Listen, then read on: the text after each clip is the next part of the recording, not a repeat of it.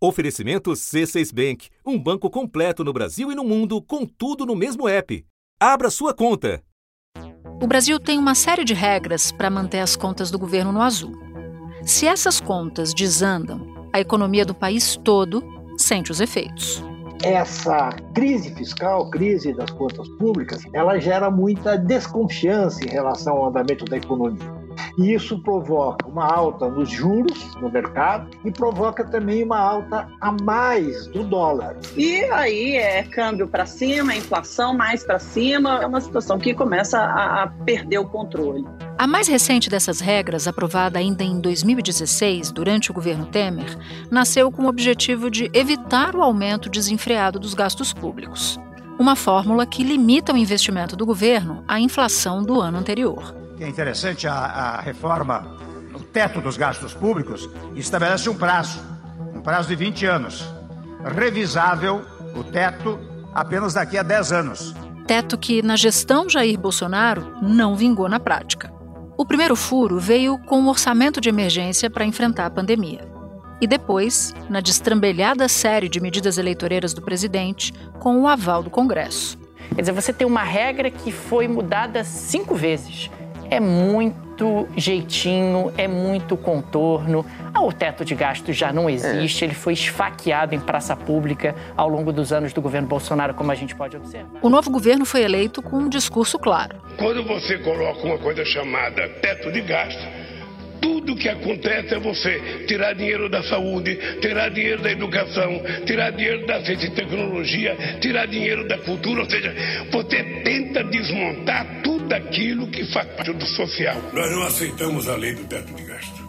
Depois de um longo vai e vem, a proposta da gestão Lula finalmente apareceu perto dos 100 dias de mandato. Nós associamos, na, na nossa opinião, o melhor dos dois mundos você traçar uma, uma trajetória consistente de resultado primário, em que necessariamente a despesa vai correr atrás da receita, você vai ampliar o espaço, digamos assim, de economia, justamente para dar sustentabilidade para as contas públicas mas você não tem uma rigidez absoluta. A expectativa é que a nova regra fiscal garanta ao governo Lula um voto de confiança do mercado e favoreça a queda na taxa de juros.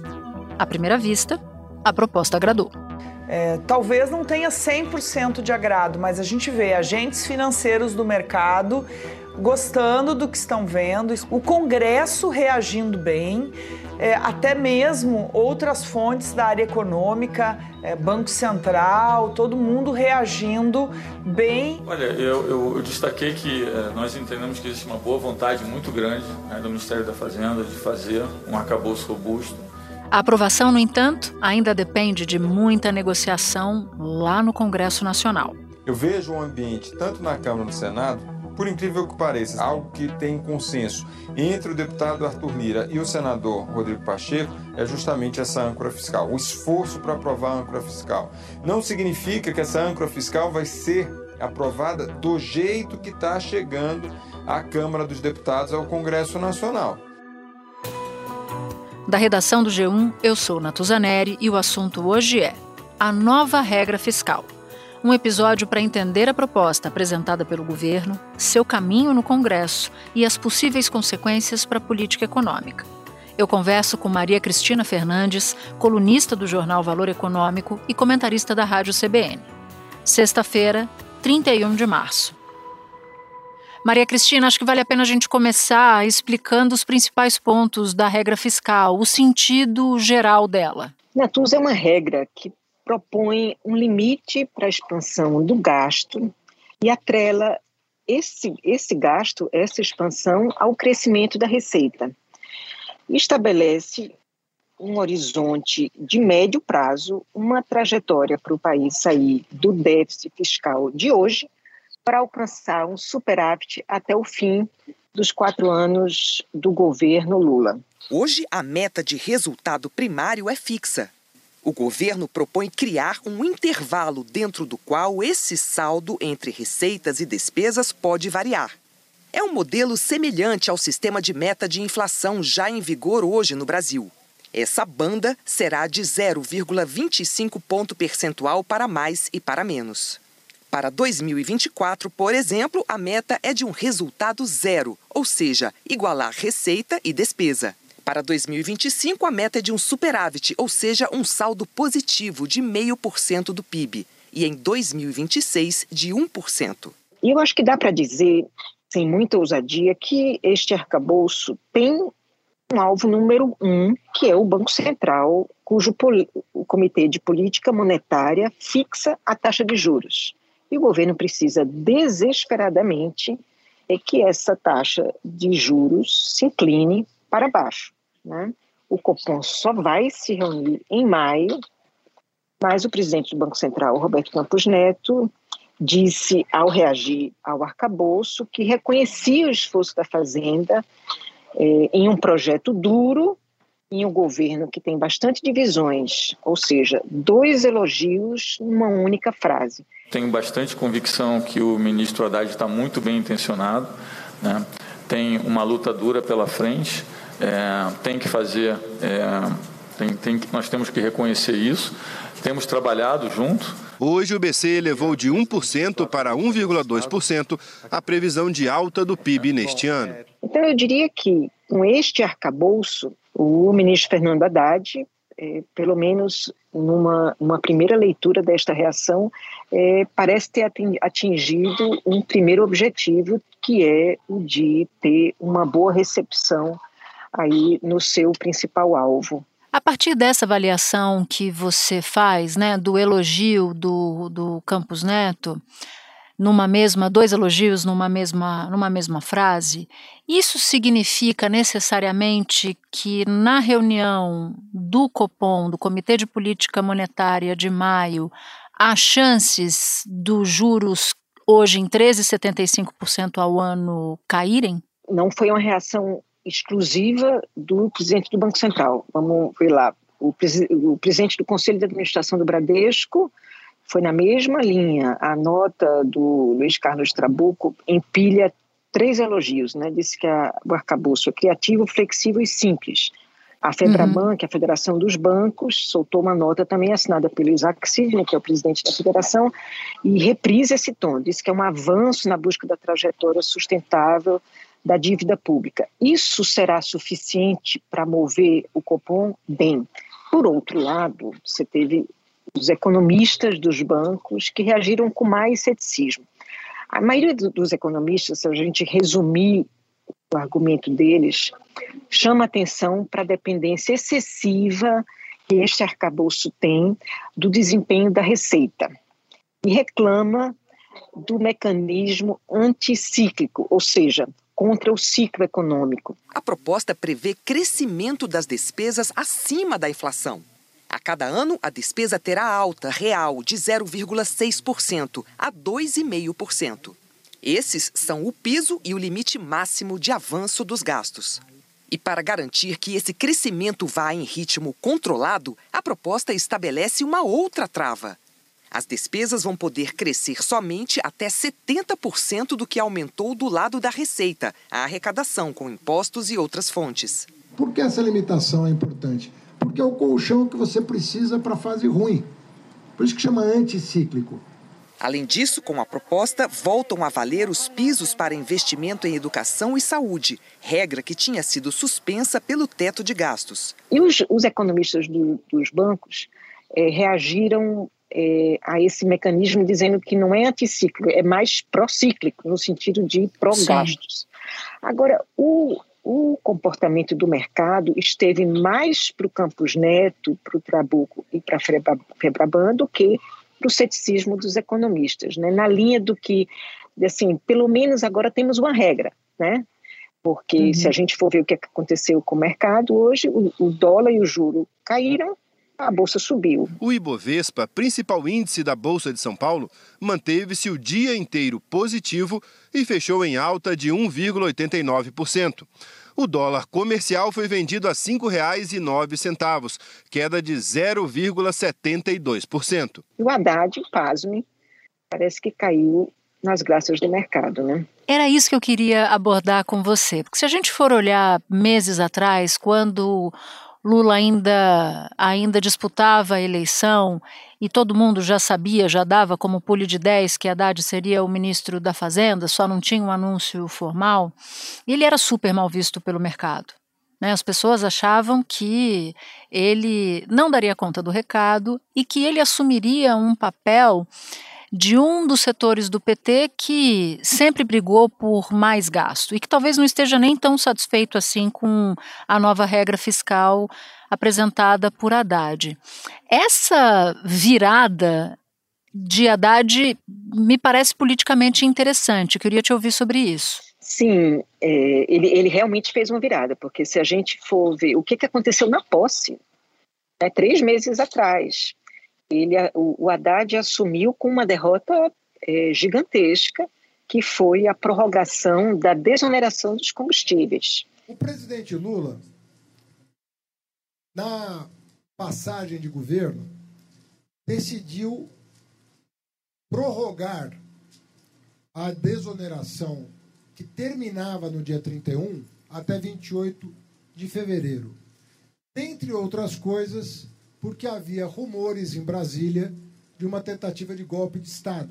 Mas o presidente da República acabou cedendo aos argumentos do PT que é, o, o novo governo não podia tomar posse dando logo uma pancada nos combustíveis, que isso causaria uma reação muito grande do eleitor, na linha do, do estelionato eleitoral. Né? É, e ele teve que engolir. E eu ouvi hoje um dirigente de uma instituição financeira que muito me impressionou, que ele disse o seguinte, olha, lembrando essa derrota que o Haddad sofreu bem no início, a oposição aberta que ele sofreu de setores do PT, ele estava lembrando a costura que foi feita desde então, como ele costurou no Congresso, no setor financeiro, no mercado, na sociedade, junto aos sindicatos, o, o que acabaria por se tornar esse arcabouço. E ele, ele argumentava comigo: olha, não dá para esperar que a regra fiscal de um governo do PT radicalize na contenção de despesas. Depois de quatro anos em que o bolsonarismo manteve o gasto social deprimido. É, então, eu, eu vi nisso, quando vi um dirigente da instituição, instituição financeira argumentando isso, eu já vi nisso também um reflexo dessa, digamos assim, dessa pregação do Haddad em torno de seus argumentos. Olha, eu não posso, eu não estou fechado com esse, essa linha perdulária de gastança mas eu também não posso dar as costas para um governo que foi eleito com esse compromisso de recuperar o gasto social. Então, o que eu acho que ele, ele fez foi costurar esse apoio. Ele sabia que era mais fácil para ele costurar esse apoio do que para o presidente da República fazê-lo. Né? E talvez ele seja visto também como uma última fronteira a um Estado excessivamente gastador, né? Por isso ele pode ter sido também adotado por esse por essa parte do, do mercado que antes torcia o, o nariz para ele. Voltando um pouco para a entrevista que ele deu na data de hoje, a gente grava na quinta-feira, o episódio vai ar na sexta. Que outros recados você enxergou nas falas de, de Haddad quando ele foi expor as linhas gerais do, da regra fiscal?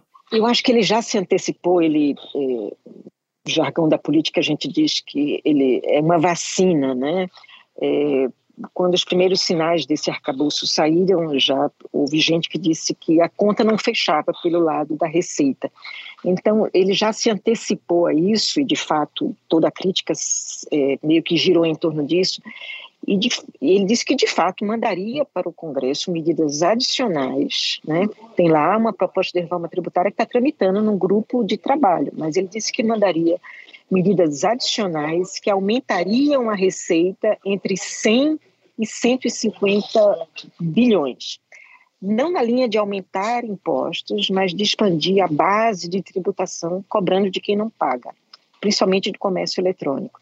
Significa que nós temos que fazer quem não paga imposto pagar.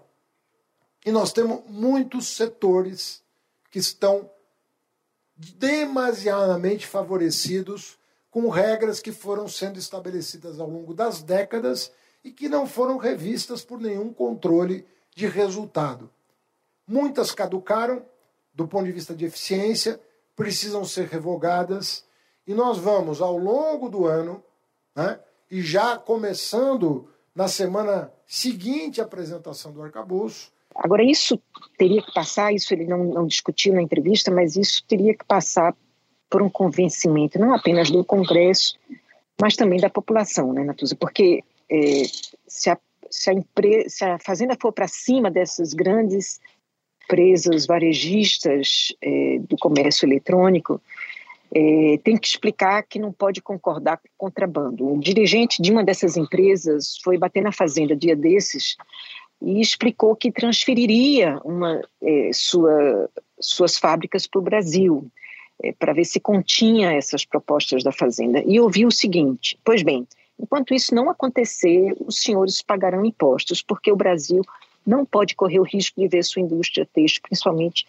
é, a têxtil, né, fechar. Uhum. Agora, isso se, se isso é um argumento a ser usado com os dirigentes dessas empresas, isso também tem que ser levado à população que pode se sentir onerada, porque isso vai ser repassado, os preços, né? Espera um pouquinho que eu já volto para continuar a minha conversa com a Maria Cristina. Com o C6 Bank, você está no topo da experiência que um banco pode te oferecer. Você tem tudo para sua vida financeira no mesmo app, no Brasil e no mundo todo. A primeira conta global do país e atendimento personalizado além de uma plataforma de investimentos em real e dólar com produtos exclusivos oferecidos pelo C6 em parceria com o JP Morgan Asset Management. Quer aproveitar hoje o que os outros bancos só vão oferecer amanhã? Conheça o C6 Bank. Tá esperando o quê? C6 Bank. Tem um ponto aí que você tangencia que eu queria aprofundar. Talvez com, com raras exceções, um projeto chega no Congresso e ele sai igualzinho ao jeito que ele chegou. Então, ainda tem a apresentação, porque hoje foi uma apresentação às linhas gerais do, da proposta, ela ainda está sendo formulada, esse texto ainda vai para o Congresso Nacional. Mas há avaliações distintas sobre a conduta da política em relação à proposta de regra fiscal. Você, por exemplo, escreveu na sua coluna de quinta-feira, dessa quinta-feira que a gente fala, que quanto mais parecido com o teto de gastos, mais fácil o parlamentar vai deglutir, vai engolir a proposta do governo Lula. E aí eu entendo que é o parlamentar no geral, né? não só aquele que está perto do governo, sobretudo aquele que está longe do governo. Um colega seu, o Bruno Caraza, colega seu do, do Valor, colunista também, diz que o modelo proposto vai ser bem recebido pela classe política porque deixa uma porta aberta para investimento e de repasse para redutos eleitorais, ou seja, já que tem dinheiro para investimento, aquele parlamentar pode fazer um cálculo de que ele também vai ter mais dinheiro de emenda para colocar no município dele, por exemplo, no reduto eleitoral dele.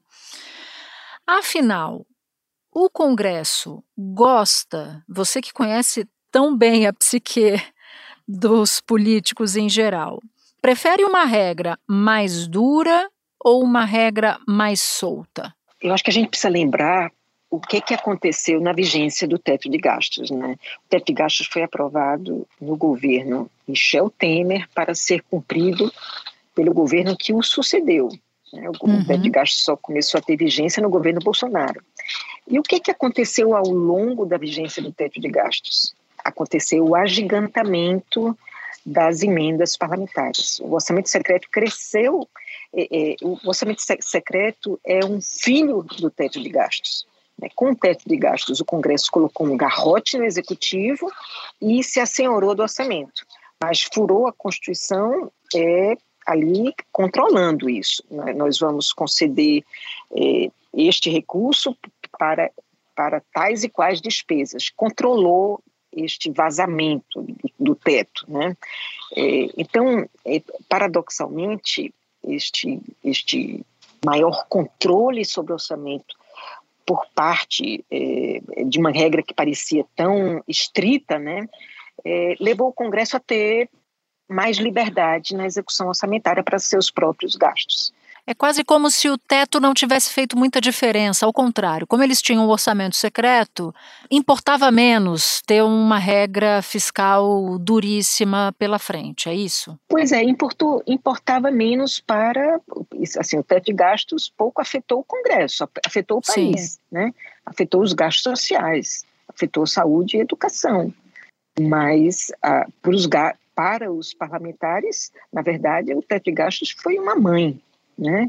É, aumentou enormemente os, os, os, recursos das emendas parlamentares. As emendas de relator chamadas de orçamento secreto. O governo federal ficaria obrigado a pagar o valor total reservado para essas emendas, estimado em 19 bilhões de reais. Agora, tem uma contingência que no Congresso, Natuza, faz com que a gente, é, é, esta a chegada do arcabouço fiscal ao Congresso seja um tanto imprevisível, que é a divisão que hoje está estabelecida entre Câmara e Senado. Você deve ter acompanhado hoje a reação bastante distinta ao arcabouço eh, do presidente da Câmara, Arthur Lira, e do presidente do Senado, eh, Rodrigo Pacheco. O Lira vinha nas últimas semanas com um entusiasmo incontido em relação a esse arcabouço. Era, de longe, o principal aliado do Haddad ao longo dessa negociação. Quando ele reagiu ao anúncio hoje do arcabouço, ele foi direto no ponto, que é esse ponto que os economistas passaram o dia falando, que é de o governo vai ter que mandar essa, esses projetos de aumento de receita, que é o que coloca esse esse arcabouço em pé. Ele, não foi pessimista, mas ele não teve nenhuma gordura na maneira, eh, na aceitação que ele deu ao arcabouço. Né? Vamos trabalhar, né? O bom começo é, faz parte daquilo que ele vinha já tratando, mas o, o X vai ser as nossas negociações para ver que projetos e que votações nós vamos ter que fazer após para ajustar o arcabouço, como, por exemplo, na tese que o governo defende de não aumentar impostos. Por que isso? Porque o anúncio dessas regras fiscais coincide com duas más notícias para o Lira. A rejeição pelo Senado dessa proposta que ele tinha feito para o aumento do número de deputados nas comissões mistas para onde tramitam as medidas provisórias e a formação de um bloco na Câmara que reúne PSD, MDB e Republicanos, que é um bloco de 142 deputados, que é o maior bloco da Câmara e que tem um viés, por enquanto, até onde a gente consegue perceber, governista. E de reação a ele próprio, né, ao poder que ele, que ele tem. Um bloco concorrente ao poder do Lira. E quem é beneficiário desses dois reveses do Lira é o presidente do Senado, Rodrigo Pacheco. Primeiro porque o seu partido PSD compõe esse bloco, e depois uhum. porque é, o Senado não está aceitando essa, quer voltar à regra constitucional da composição das comissões mistas, né? É, e como para a proposta do Lira ser aceita precisa mudar a Constituição, ele teria que passar isso nas duas casas. Então, se, se o Senado não aceita, a coisa não passa. E o Pacheco foi. Ah, isso resultou também numa, numa recepção que o Pacheco deu ao arcabouço muito mais otimista. Ele disse que recebia de todos os líderes, inclusive da oposição, um compromisso com a pauta fundamental do equilíbrio fiscal, que disse, chamou o acabouço fiscal do Haddad de uma agenda civilizatória. Há de nossa parte, eu senti de todos os líderes do Senado, inclusive da oposição, um compromisso absoluto com uma pauta que é fundamental para o Brasil, que é a disciplina e o equilíbrio fiscal, em substituição ao teto de gastos públicos, para ter uma correlação entre receita e despesa. Vamos manter esse diálogo até que possa ser concretizado esse arcabouço fiscal, enfim, no Brasil. Entusiasmo que eu, pelo menos, não tinha visto até aqui por parte do Pacheco. Também não. E aí é muito curioso o que você aborda, porque no fim das contas, o que parece imperar é o humor do Lira, não a adesão à proposta em si, né? O entusiasmo que você tão brilhantemente nota ao longo das últimas semanas, de repente, ele não aparecer assim de maneira tão efusiva, justamente num dia de derrotas para o Lira. Ou seja, não se trata apenas do arcabouço fiscal, não se trata da proposta, se trata de algo muito maior que você chama de conjuntural.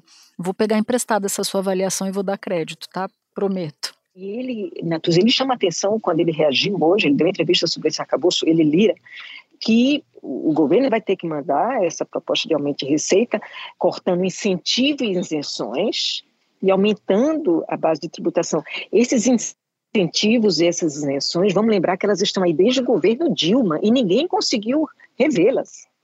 Dilma concedeu todas essas isenções lá para tentar ficar no cargo, isso não adiantou, ela não conseguiu conquistar a simpatia do empresariado, né, que aderiu em peso ao impeachment. E, e desde então, você não consegue tirar isso. É, um, é, um, é uma montanha de dinheiro. É uma coisa estimada em pelo menos uns 400 bilhões de reais. Você não consegue. E o próprio Haddad já disse, por exemplo, remuneração da folha, nem isso não está é, em jogo. Mas ele vai ter que rever isenções. Então, e o Lira sabe que isso é difícil. Então, a primeira coisa que ele fez foi chamar a atenção para esse conjunto de isenções e incentivos que o Haddad vai ter que mexer se ele quiser aumentar essas receitas com as quais o arcabouço fica em pé. Maria Cristina Fernandes, eu sempre aprendo com você, aprendo lendo você, aprendo ouvindo você. Portanto, foi uma delícia ter você aqui no assunto. Super obrigada e bom trabalho, que eu sei que a gente vai ter bastante, continua tendo bastante pela frente. O trabalho não diminui, só aumenta. O, o aprendizado é mútuo e o prazer sempre grande de falar contigo, Natuza.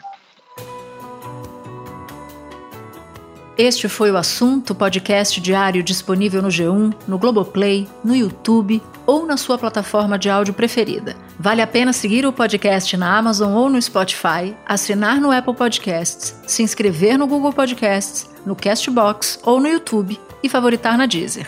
Assim, você recebe uma notificação sempre que tiver um novo episódio. Comigo na equipe do assunto estão Mônica Mariotti, Amanda Polato, Tiago Aguiar, Gabriel de Campos, Luiz Felipe Silva, Tiago Kazuroski, Etos Kleiter e Nayara Fernandes. Eu sou Natuzaneri e fico por aqui. Até o próximo assunto.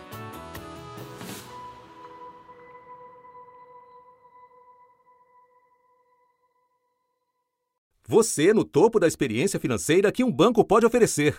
Escolha um banco completo no Brasil e em qualquer lugar do mundo. Abra sua conta no C6 Bank.